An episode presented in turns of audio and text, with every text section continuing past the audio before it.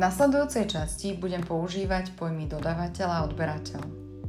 Sú to pojmy, ktoré používa samotný zákon o daní z pridanej hodnoty, pričom pre zjednodušenie môžeme povedať, že ide o predávajúceho a kupujúceho. O predaji tovaru na diálku vo všeobecnosti hovoríme v súvislosti s predajom tovaru prostredníctvom internetových obchodov, tzv. e-shopov. To znamená, zákazník si cez internet z web stránky, je na diálku, objedná nejaký tovar, ktorý mu je následne doručený na ním zvolenú adresu, a to buď kuriérom, poštou alebo iným dopravcom.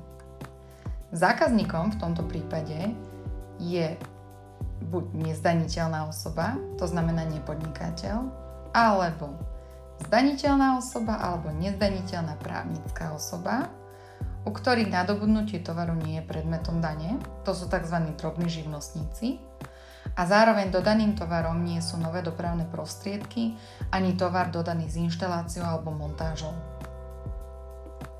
Po novom zákon o daní z pridanej hodnoty rozlišuje, či ide o predaj tovaru na diálku na území Európskej únie, to znamená, kupujúci aj predávajúci sú usadení v rámci EÚ, pričom každý v inom členskom štáte, alebo ide o predaj tovaru na diálku dovážaného z územia tretich štátov.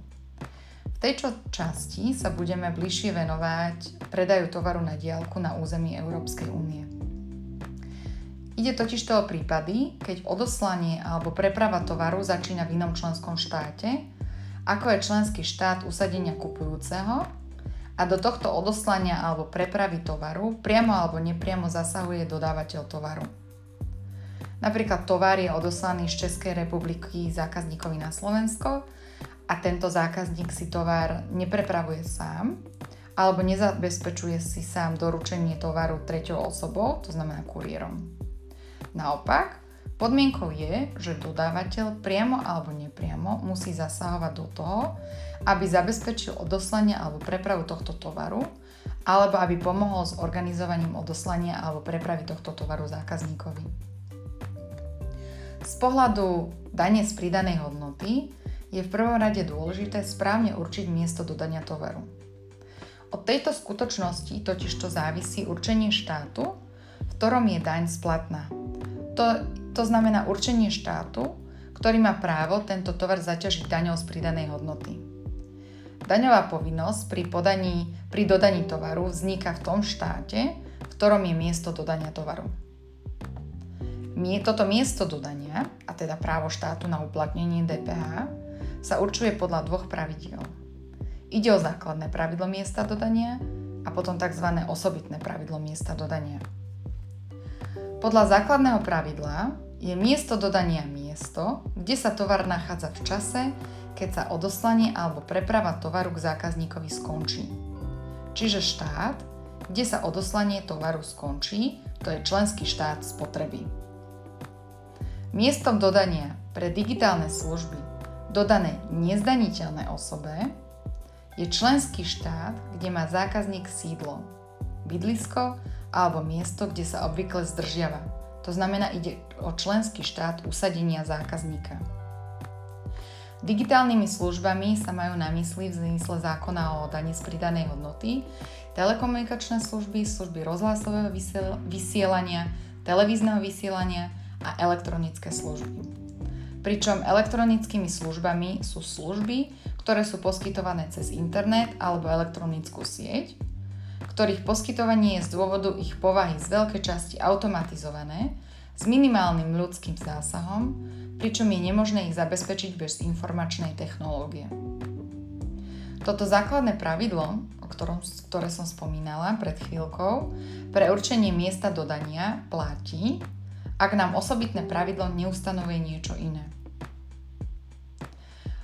Podľa osobitného pravidla je miestom dodania miesto, kde sa odoslanie alebo preprava tovaru začína.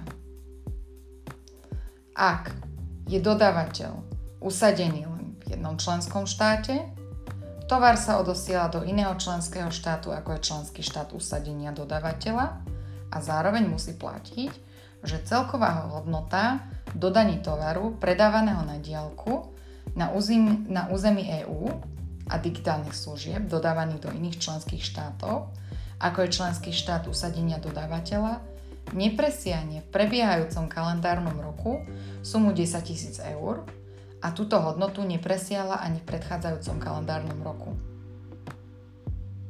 Ak sa táto hodnota dodávkou tovaru alebo digitálnych služieb presiahne, miesto dodania sa od tohto dodania vrátane mení na miesto dodania podľa základného pravidla. To znamená členský štát spotreby v prípade dodania tovaru, respektíve členský štát usadenia zákazníka v prípade dodania služby. Threshold, alebo teda hodnota tých 10 000 eur, sa berie spolu pre tovary aj služby a spolu pre dodania do všetkých členských štátov. To znamená nie jednotlivo len pre tovar a jednotlivo len pre služby a nie pre jeden členský štát, ako to bolo doposiaľ. Zároveň aj pred presiahnutím hodnoty 10 000 eur je, je pravidlo alebo je taká možnosť, že dodávateľ tovaru alebo služby, ktorý splňa vyššie odvedené podmienky, čo som hovorila pred chvíľkou, sa môže rozhodnúť, že bude uplatňovať základné pravidla miesta dodania. V prípade, ak sa tak zároveň rozhodne, je povinný tieto miesta uplatňovať po dobu minimálne dvoch kalendárnych rokov. Nie je možné to meniť počas týchto dvoch kalendárnych rokov. Vysvetlím to na krátkom príklade, kedy slovenský podnikateľ, prevádzkovateľ e-shopu, predáva tovar na diálku nezdaniteľným osobám, to znamená nepodnikateľom, na území Európskej únie, pričom nie je usadený v inom členskom štáte okrem Slovenska. To znamená, nemá nikde inde prevádzkareň ani, ani iné sídlo. Slovenský podnikateľ zároveň zabezpečuje aj prepravu tovaru, čo je jedna z podmienok. Hodnota takto predaných a dodaných tovarov v roku 2020 pre zákazníkov z iných členských štátov dosiahla sumu 5000 eur a v roku 2021 dosiahla sumu napríklad 9900 eur. To znamená obidva roky pod 10 000 eur. V tomto prípade sa miesto dodania určí podľa osobitného pravidla, keďže sme nedosiahli threshold 10 tisíc. To je miestom dodania je miesto, kde sa odoslanie alebo preprava tovaru začína, to znamená Slovenská republika. Teda na všetky tieto dodania sa uplatní slovenská daň z pridanej hodnoty. V prípade, ak by takýto slovenský podnikateľ, prevádzkovateľ e-shopu dodal tovary a služby pre zákazníkov do iných členských štátov v hodnote napríklad 11 tisíc eur, to znamená čokoľvek, akákoľvek hodnota nad 10 tisíc eur, nad ten stanovený threshold, miesto dodania by sa určilo podľa všeobecného pravidla.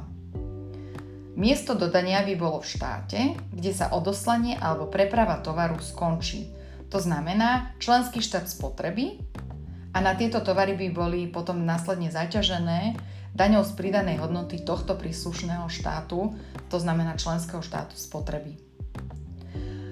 My vieme, že doposiaľ platná úprava stanovovala limity hodnôt dodaných tovarov a služieb do jednotlivých členských štátov v sume buď 35 tisíc alebo 100 tisíc eur, po prekročení ktorých bolo potrebné sa v danom členskom štáte zaregistrovať na dan z pridanej hodnoty a uplatniť príslušnú DPH. To znamená, bolo potrebné sa zaregistrovať v každom členskom štáte, do, sme do, do ktorého sme dodávali tovar, po prekročení stanoveného limitu toho daného členského štátu. To je buď 35 tisíc alebo 100 tisíc eur.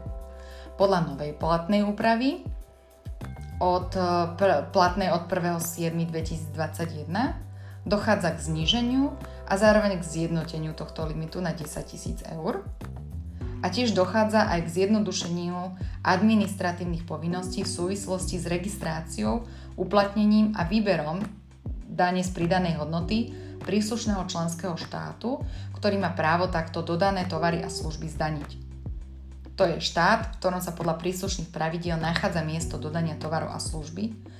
A je to možné, celý tento systém, teda zjednodušenie týchto administratívnych povinností a zjednotenie limitu, je to možné v prípade, keď sa zaregistruje, keď sa príslušný podnikateľ zaregistruje do tzv. osobitnej úpravy uplatňovania dane.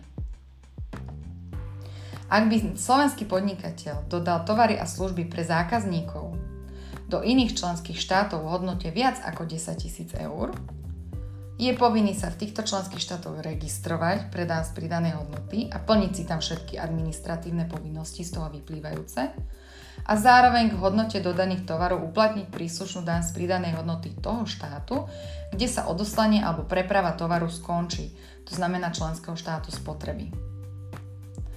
Kdežto od 1.7. novelou zákona o daní z pridanej hodnoty, ktorou sa zavádza tzv osobitná úprava pre predaj tovaru na diálku na území Európskej únie, tzv. EU schéma alebo One Stop Shop, tak táto schéma umožňuje všetky DPH administratívne povinnosti z dodávok uskutočnených v iných členských štátoch plniť u jedného správcu dane a to v členskom štáte usadenia. Členský štát usadenia je napríklad, ak slovenský podnikateľ má sídlo na Slovensku, tak členský štát usadenia je Slovenská republika. To znamená tam, kde má daný podnikateľ sídlo. A následne je finančná správa zodpovedná za distribúciu tak tejto dane z pridanej hodnoty splatnej v iných členských štátov. To znamená, že ak slovenský podnikateľ, dodávajúci tovar na diálku na území EÚ pre zákazníkov do iných členských štátov sa zaregistruje do tejto EU schémy. Po prekročení limitu 10 tisíc eur dodávok do iných členských štátov sa už nemusí registrovať osobitne v každom jednotlivom členskom štáte, kde prekročí tento threshold, na, na z pridanej hodnoty a plniť si tam náročné administratívne povinnosti, to znamená podanie daňového priznania, splatnosť dania a podobne, ale všetky DPH povinnosti z dodávok uskutočnených v iných členských štátoch si bude plniť u jedného správcu dane a to v členskom štáte usadenia. To znamená, ide o, o slovenského podnikateľa so sídlom na Slovensku, to znamená, členský štát usadenia je Slovenská republika. Ja by som na záver zhrnula niektoré charakteristiky, ktoré sa týkajú tejto EU schémy, pretože ich považujem za dôležité a je dobre si ich pamätať. Jednou z nich je, že pre túto EU schému, alebo teda One Stop Shop schému, je možné registrovať sa výlučne elektronicky. Zároveň aj komunikácia medzi daňovým úradom a podnikateľom prebieha len elektronicky. Daňový úrad by mal posielať písomnosti na e-mailovú adresu, ktorá je oznámená v žiadosti o samotnú identifikáciu pre túto EU schému. Pre EU schému sa používa osobitné daňové priznanie, to je nie to zelené, na ktoré sme zvyknutí, ale ide o nové daňové priznanie alebo nový vzor, ktorý by mal byť zverejnený už v tomto čase na portáli finančnej správy. Zdaňovacím obdobím pre túto osobitnú úpravu je kalendárny štvrť rok. Lehota na podanie daňového priznania je do konca kalendárneho mesiaca, ktorý nasleduje po skončení zdaňovacieho obdobia, to znamená po skončení daného kalendárneho štvrť roku. Tuto upozorňujem, že uvedené platí, aj keď tento deň vychádza na sobotu, nedelu alebo deň pracovného pokoja. To znamená, neplatí to, na čo sme zvyknutí v zmysle daňového poriadku, že sa lehota posúva na nasledujúci pracovný deň, ak koniec lehoty prípadne na sobotu, nedelu alebo deň pracovného pokoja. Tuto sa lehota neposiela, neposúva, ale lehota je v ten daný deň, na ktorý reálne prípadne, bez ohľadu na to, aký je to deň. Daň z pridanej hodnoty je splatná v lehote na podanie daňového priznania v eurách. Opäť upozorňujem, že za deň zaplatenia sa považuje deň pripísania platby na účet daňového úradu. Na toto si treba dávať pozor a radšej platbu uskutočniť vopred. Pretože ak deň splatnosti vychádza na sobotu, nedelu alebo deň pracovného pokoja, tak tento deň už musí mať správca dane sumu splatnej dane priamo na jeho účte.